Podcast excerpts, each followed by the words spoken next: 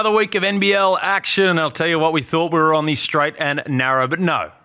COVID's jumped in. Another schedule rearranged, a couple of upset results, a couple of normal results. The Perth Wildcats continue to roll, and the man across from me, everything is as normal. Pistol Pete Hooley. Everything is as normal. Good to be here, Felix. And speaking of normal, the Spotlight King himself pops up at a throwdown. Loves getting in the spotlight. I knew this would come up. It has to come up because we, we'll run the footage now. You were courtside, and you, it was a throwdown. So I you're, was. You're a Phoenix guy. I was I was there at a Phoenix function, which is the funny thing here. There he is. Oh, he's getting up and about. You know, it's almost as if I was tipped off that that was going to happen by the way that I'm looking at the camera. Now, anyone with a basic knowledge of broadcast and that sort of stuff would understand that.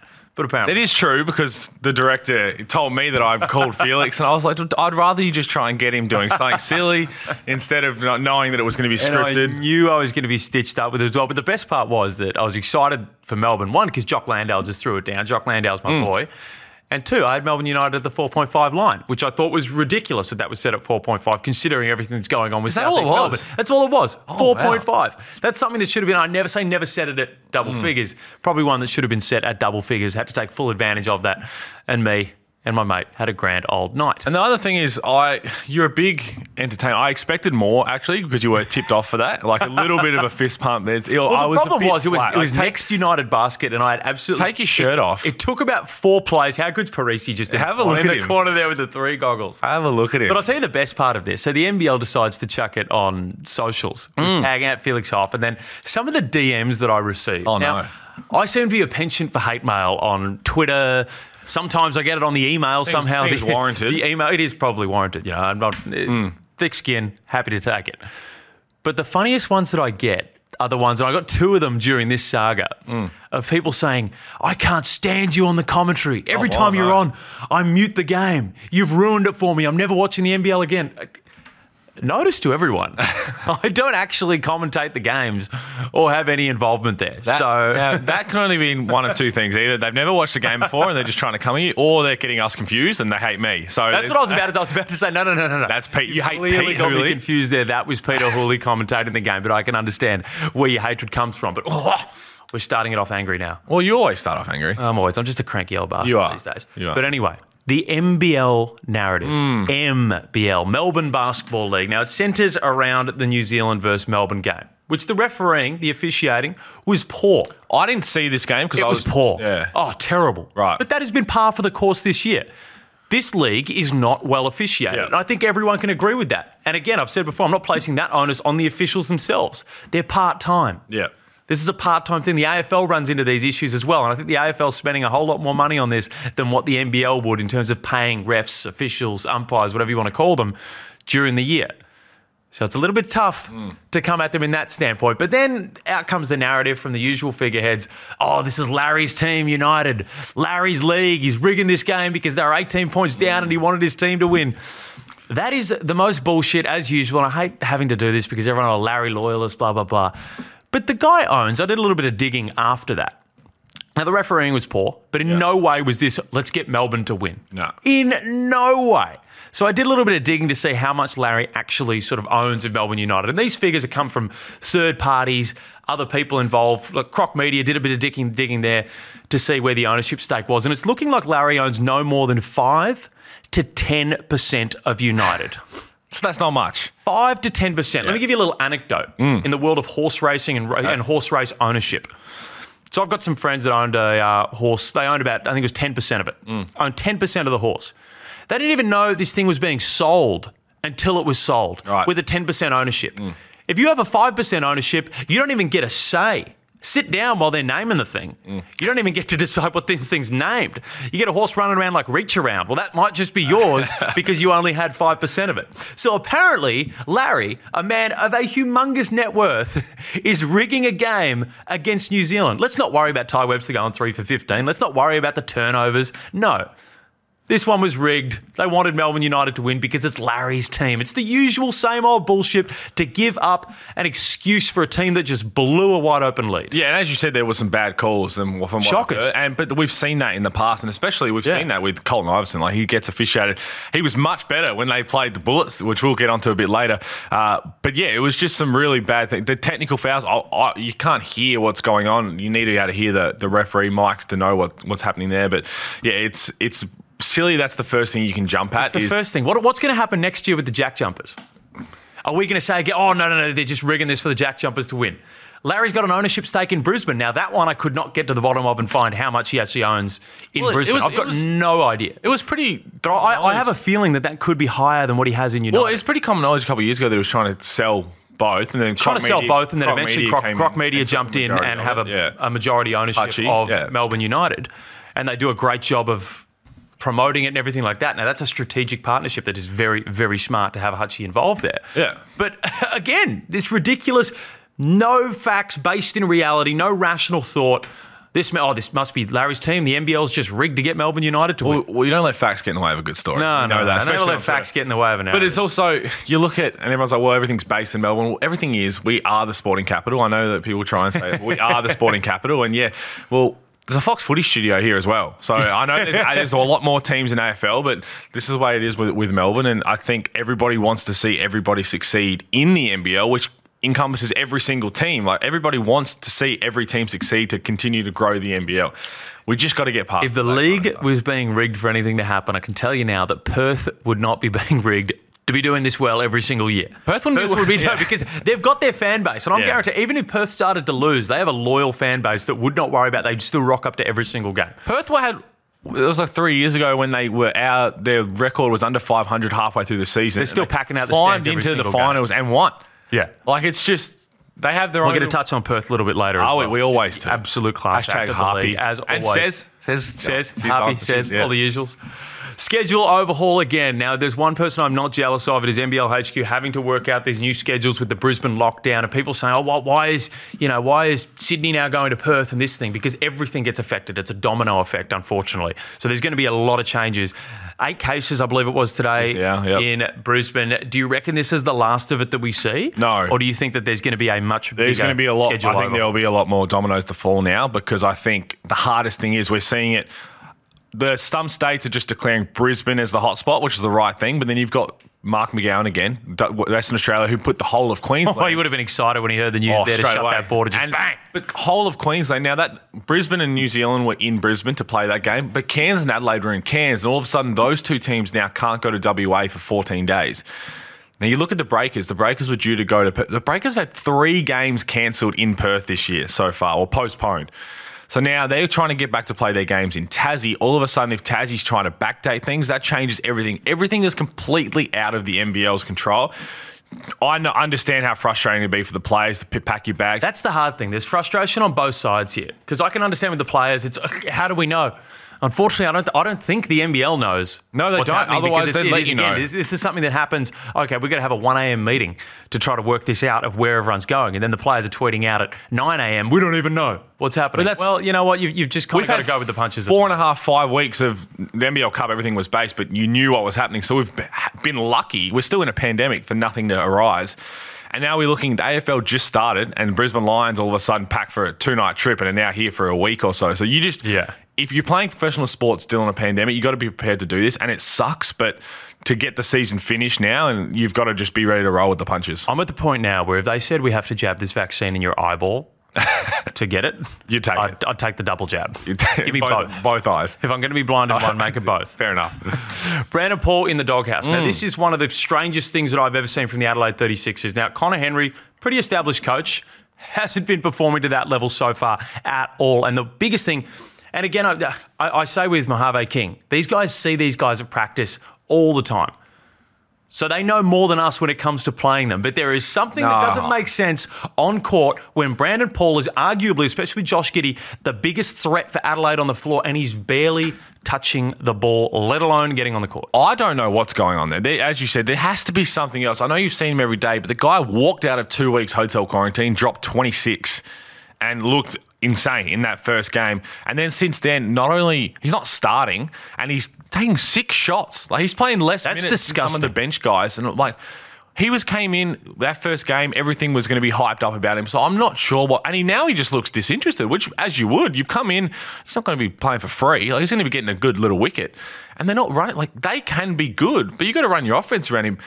Perth don't just say, "Eh, Bryce." Adelaide's offense would almost look better if he just got the ball at the top and went one on one. Well, one on That's at the point that that put the ball in his hands and let him get a ball screen. He literally just hides in the corner. So I'm not sure what's going on with Brandon Paul, and there's a lot of questions going on around him. He had a little niggling injury, but I think there's something else. He, he could have a broken leg right now, and with the Adelaide 36ers roster, I'd probably still get in the ball up the top and get him coming off an on ball. Well, they need Isaac Humphries back. I think he's just soon. We haven't seen Josh Giddey yet, but maybe that. I don't know, but they need. He's exciting. That's what the fans want to He's see. everything that we want to see in the NBL. But it's also like- you feel like you're not getting your full serve. And some of the Sixers Adelaide fans are just like, well, the season's done now. What do we do? Are we just playing young guys? Are we, are we playing contract guys to see if And that's the hard thing. You're just playing year? young guys. How long are these young guys going to stay around for? It's always the thing with Adelaide. Mm. Holding on to youth. They hit the jackpot with that Joey Wright group that moved through, and that's what I want to see. And I I was excited when they got Conner Henry, but right now I'm not seeing much. there's something. There's something else there. I don't know what it is, but there's obviously something else there. Has to be. I hope, I hope there is, because if that's the decision making that is just, okay, we're not, not going to push the ball through Brandon Paul, then there's some other questions that need to be asked at the end of the year. Yeah. So I hope that there is something There's else, whether be. it's an attitude issue or something like that. But even if it's an attitude issue, at this point, you got to win games. That and Get Glenn Rice Jr. back in here and play him, Adelaide 36. like hey, he's a bucket. He's the same thing. You play a bucket, get it to get some, to get you some game. Oh, the Warriors knocking on Justinian Mm. Jessup's door. Now, this one's an interesting one too. There's a lot of next stars and stuff that have come over here and played really well. You look at Didi Louzada in that first year, Mm. hasn't really lived up to it this year, but in that first year was another guy where we were sort of like, hey, the Pelicans could probably do with a guy like this at the moment. Jessup, I find it interesting. I look at the Warriors and it's if you're going to pay that buyout to get them, I believe there's still a buyout Yeah, I think so. with Jessup. Yeah. I just don't think he's playing to that level. I think he's very good, but I don't think he's playing to NBA buyout level. What did he have last night? Four. Yeah, he didn't do Four too much. He's kind of hit that little rookie wall mid-season. Yeah. It's also they're going to be thinking of are they going to push for an eight seed, the Golden State Warriors? Are they going to try? They're going to get bounced first round, so they're almost thinking, well, Clay's still to come back. Steph, Steph's logging a lot of minutes. He's going to be hurt here and there. So what do they do? Do they want to bring him back and just control his development? That's the thing they're thinking. Should we bring him in? Let him be around these pro pros in the NBA, Steph and all that, gets those extra workouts, all that, and they can really monitor his development, or do they trust that he's going to get a better playing? Well, and that's game? the issue. Where, So- where do they see Jessup in the future? Do they see him as a starter? Are they willing to play that, pay that Well, sort of money to develop the someone? thing. Eh, that, that's the thing. Where do The you look Warriors at, do they look at a guy like Tyler Harvey on the same team and think, geez, well, if we're bringing someone over, and Someone we're who going can to make an impact, yeah. make an impact. I still think Tyler Harvey is more than capable. Yeah, but the in the Warriors, the Warriors are really shallow right now, especially on the bench. So it wouldn't surprise me at all if they're. I'm sure money's not an issue. like when it comes to that, they'll throw whatever. If they want him, they're going to take him back, and I don't think it will happen um, because you also just don't want to ruin like that relationship you have with even the NBL with the team because they take him out, then all of a sudden it's going to be a tough road run home for the Hawks, who have about 13 home games left, I think. So Yeah, I, I find it weird. I just can't. I don't understand. I, I think Jessup's a great player, and I think he's going to have a future in the NBA to some extent. But I'm not sure whether it's buyout worthy at this point of the year. we'll find out. I don't think it will. I don't think he will, but No. no. In player out of bounds, could Bryce Cotton, by the end of his career, I hate these debates because people bring out the stats and uh, be the NBL GOAT. Now, when we talk about NBL GOAT, I think everyone can agree that it's Andrew Gaze. Yes. Andrew Gaze's by far the GOAT. And of course, there's bias for both of us. I consider Andrew Gaze a good friend. You work with Gazy all the time. Gazy would say that himself he's the goat. Hundred percent. He's un- un- unabashed. But when you look at everything that they've done in their careers, it, it's tough to look at because how much do you weight championships and this sort of stuff? Because Bryce Cotton, if they win it this year, he's looking at four. If It's he, tough. When if he, he has, his career, we forget how young Bryce. Cotton is. Well, not young in terms of NBL career. I think he's 32. Bryce Cotton, no, Oh, he's younger than that. no. He's younger. Oh. He's younger. Let you me bring out the a little- stats. Let me bring out the stats little- right uh, now on you, Peter Hooley. because he's got to continue this high level. Because we look at Gazy, but even like Leroy Loggins, that's the big debate is the import. He's 28. Oh, there you go. 28 years old. So, geez, he's got a long way to go. Uh, the Leroy Loggins debate, Leroy Loggins was putting up like 40 point games when he was like 40. So there's so many. If he continues this, at this level of consistency for another seven odd years, then the question's going to be it's going to be a very valid question. Right now, I don't think we can bring it up. Gazy, Gazy's records, Gazy's all that is insane. It's insane. Look, 14 time NBL scoring champion. Gazy, Gazy. Even NBL assist champion in 1989. And he eight times. NBL. The best one is the eight times NBL most efficient player. Now, you know what they did with that award? They canned it because he won it for eight years. I shit you not. They know canned what- what the is that? award. What is the- most efficient player? They, it, I believe it would have been called the Gaze Award at some point because he won it eight times and then they canned it, which is one of the most ridiculous statistics when you're arguing over who was the best player. I don't know much about that. 11 time NBL All Star. Now you look at Bryce Cotton, three times NBL champion, so he's already got the wood in that one. But Gazy, seven times NBL MVP. Like it's it's just ridiculous to compare these two at the moment because Gazy, of course, had a lot longer in the he has to do this for another six or so years, and then we can have that serious. but you've also got to look at the Perth Wildcats in this. I reckon once they get to the end of both of their careers, here's how it's going to look. Gazy's always going to have by far the better individual statistics there. But Bryce Cotton could finish his career, let's say he plays to, I think he's there for the long run. And if he gets naturalised, oof, he'll play for 34, 35. he could have six, seven championships. Mm. Now, you look at that, you look at Perth's roster. He's not winning this thing on a Brooklyn Nets or a stacked Warriors team. This year is ridiculously impressive what he's doing this year. And he's only going to get better. He's 28. I reckon once he hits 30, he's going to be.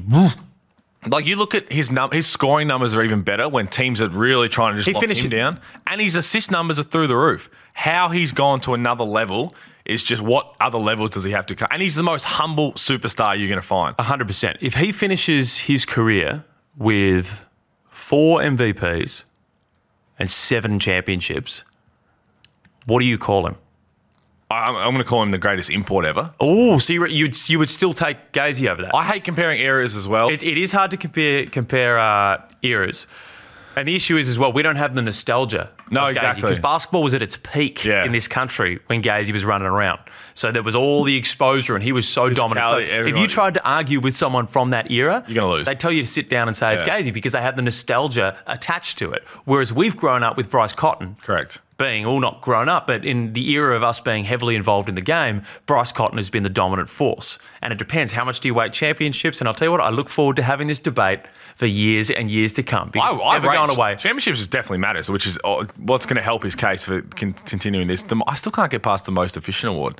It's ridiculous. I'm have they to a bit cancelled it. Like to, to have an award cancelled Because you win it too because you much. win it too much is unheard of. Damo's probably knocking on the door when he. The de- defensive player. Yeah, yeah, let's Come just on, count it. man. Let's just give get it. You just give him the ring. Anyway, hot or cold, the Wollongong Entertainment Centre rim collapses. Mm. Now, I love to think of these ones as hilarious and funny. And originally, I hadn't seen the backboard camera footage, which we're going to have a look at right here. Now, this makes it look a little bit more dangerous than originally perceived because I thought, you know, rim just falls back, no one's around. No, there was players legitimately around. Bang, goes up. Ooh. Little hang on the rim, nothing you would expect. Snap back ring, and then oh, wow. I think that's Lockie Den who just walks underneath it. And you'd be lucky. Yeah, it's.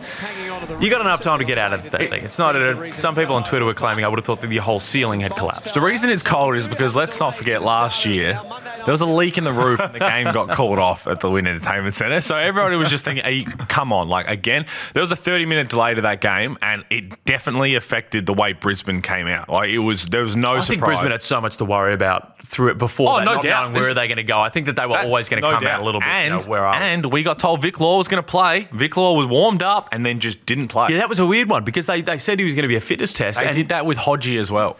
Where's the where, where, how? Why does that information not get passed to the broadcast team? They Because that is an It's a- essential thing, an essential thing for many reasons. I Of course, I work in the wagering space. Yep. that I sort know, of information is essential when you talk about moving prices for where a team should be.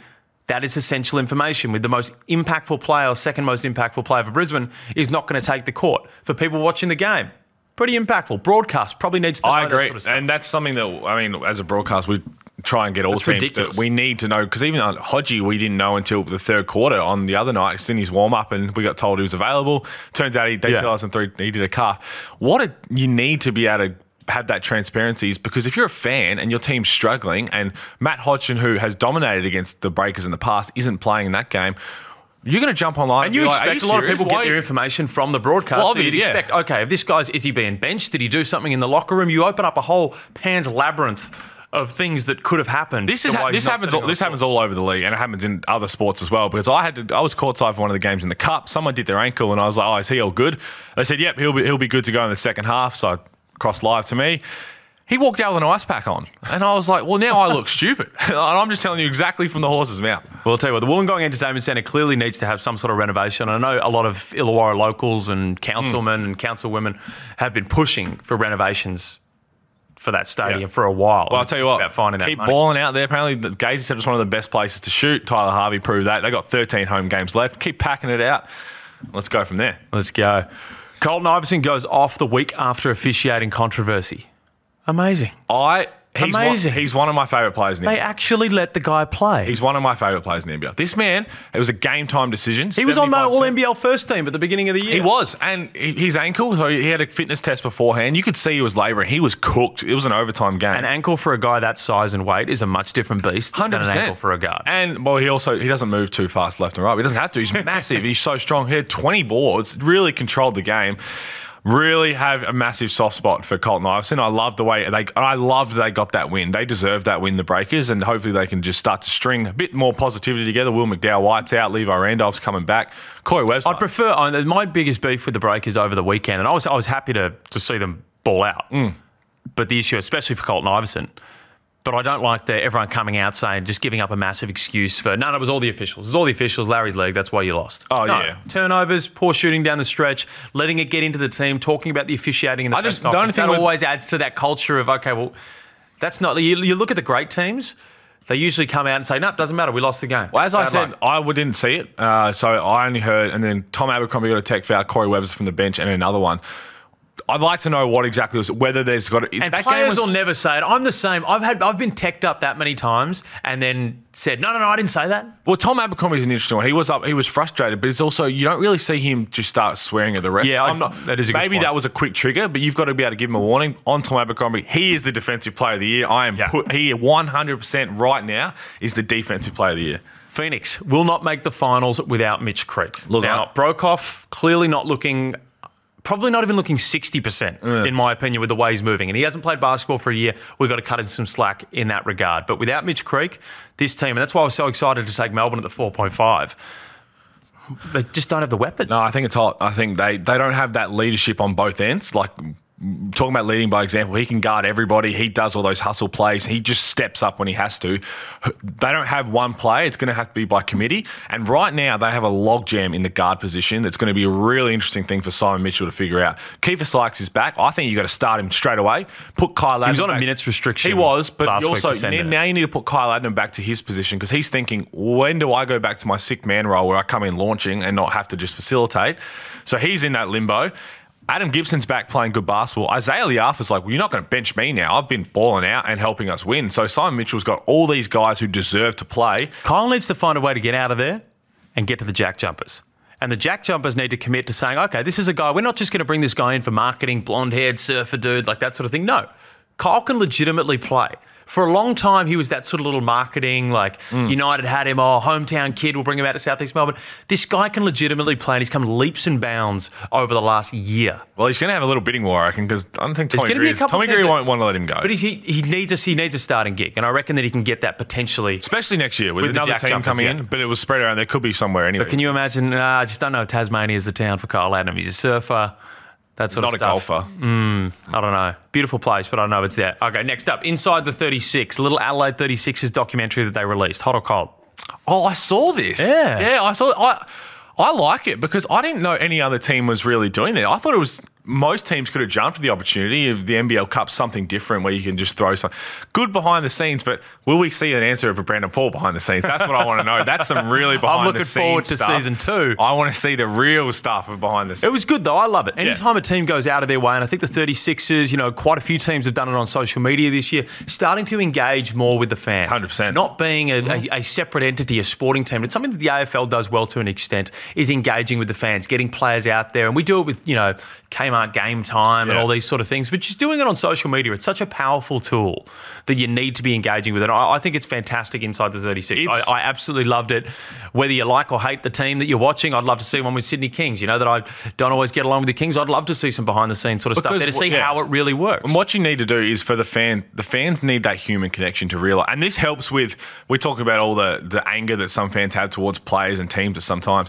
When you can go back and see them as people first before athletes, that changes the way that your emotions are with whatever's going on with your game and why you're upset with a team loss or a guy performing. If you see behind the scenes of them as people first, like everyone hates athletes when things are going wrong. Yeah. They're people first and foremost. They have emotions. They ha- everyone makes mistakes. I would love that for the more human factor in the NBL. I think that's something that we need to grow over the years. Oh, for sure, for sure. And, and most of the time, the player that you think's a flog, whether you think Yeah. Sobey Isn't- flops and you don't like him, whether Yeah. you think Goulding flops and you don't like him. I don't know Nathan Sobey, so I can't Yeah. comment on him. But Goulding is one of the nicest guys that I know, yet seems to cop all this this hate online for flopping. People saying he's arrogant. Goulding's one of the best blokes that I know, and he's such a leader on that But, United uh, team. It's amazing to see some of this stuff from people that don't necessarily see the behind the scenes stuff. If something was to happen to someone in that team, Goulding would be the first guy to reach out.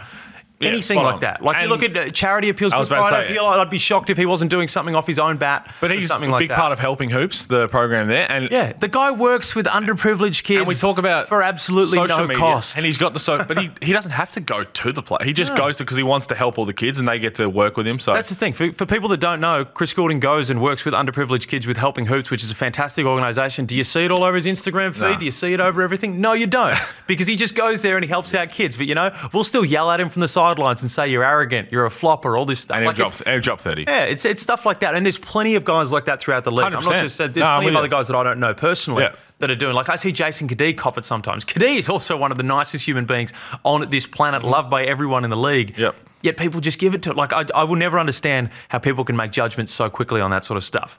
Anyway, rookie of the year. Should it include all first year players? Now, I've stolen this topic from the CEO of the Perth Bandits, Nick Tan, also the Lord Mayor of Perth and the king of Wildcats Twitter. He's right.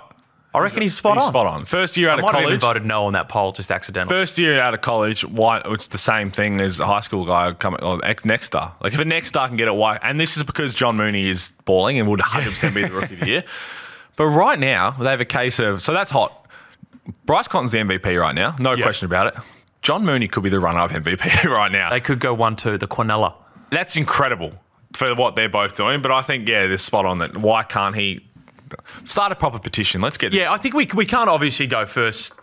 You know, first year in the league for anyone. no first year pro, Yeah, yeah, yeah. First, year, pro. which is interesting because Lamelo Ball won it after playing professional in Yeah, Lithuania. because the next stars, because he had a next star interesting title. with the But next that's what I'm saying. sort of- sort of first tag, year yeah. pro is completely different than first year in the league. I think. Well, you look at rookie of the. Year, you can win rookie of the year after coming four years out of college. Bang. yeah, Like it's yeah, I, I just find it weird. I, I, I definitely think import or not, John Mooney should be the rookie of the year, but it's very tough to take anything off DJ at the moment. The way that he's playing, unbelievable season. Jack White, we could go all day mm. talking about these rookies. I feel like we've kind of lost that in a couple of the other storylines about what a good position this league is and this homegrown talent. Anyway, that's all we got time for, but we do have one more thing to go. Do you know what's happening on Good Friday? We spoke about charity stuff for the Good Friday appeal. Yeah. Well, our friends at Sportsbet are Oh. jumping in $2,000 for every dunk on Good Friday. Melbourne United versus Cairns. Look at that. How many players we got in this game? Jock Landale, Cam Jack Oliver. White, Cam Oliver. Boom shakalaka, there's $2,000. What do you reckon we're going to get up to? I reckon five, six minimum. Bang, if that happens, we might even have to double it. Oh, I'm saying it'll. I reckon it'll be a. It'll be a double figure. It'll be ten. Bang. If Cam Oliver starts shooting threes in this game, I'm going to be heavily disappointed. If there was one excuse, big fella, to get back in the back in the paint and start dunking the ball, it's two thousand dollars the Good Friday appeal every time. Well, I'm glad. Jack Help White's back. Jack White's one. He gets up quick. Chris Goulding's got two dunks Hey, this Goulding year. Goulding dunked it. We know he's a charitable Yeah. man. He's going to be in Oh. there doing it. But anyway, two thousand dollars for every dunk in the Melbourne United versus Cairns game on Good Friday. That's all we got time for. Hopefully, a controversy-free week in the NBL. Oh, am I kidding? We want controversy because that's what we talk about. Enjoy and gamble responsibly.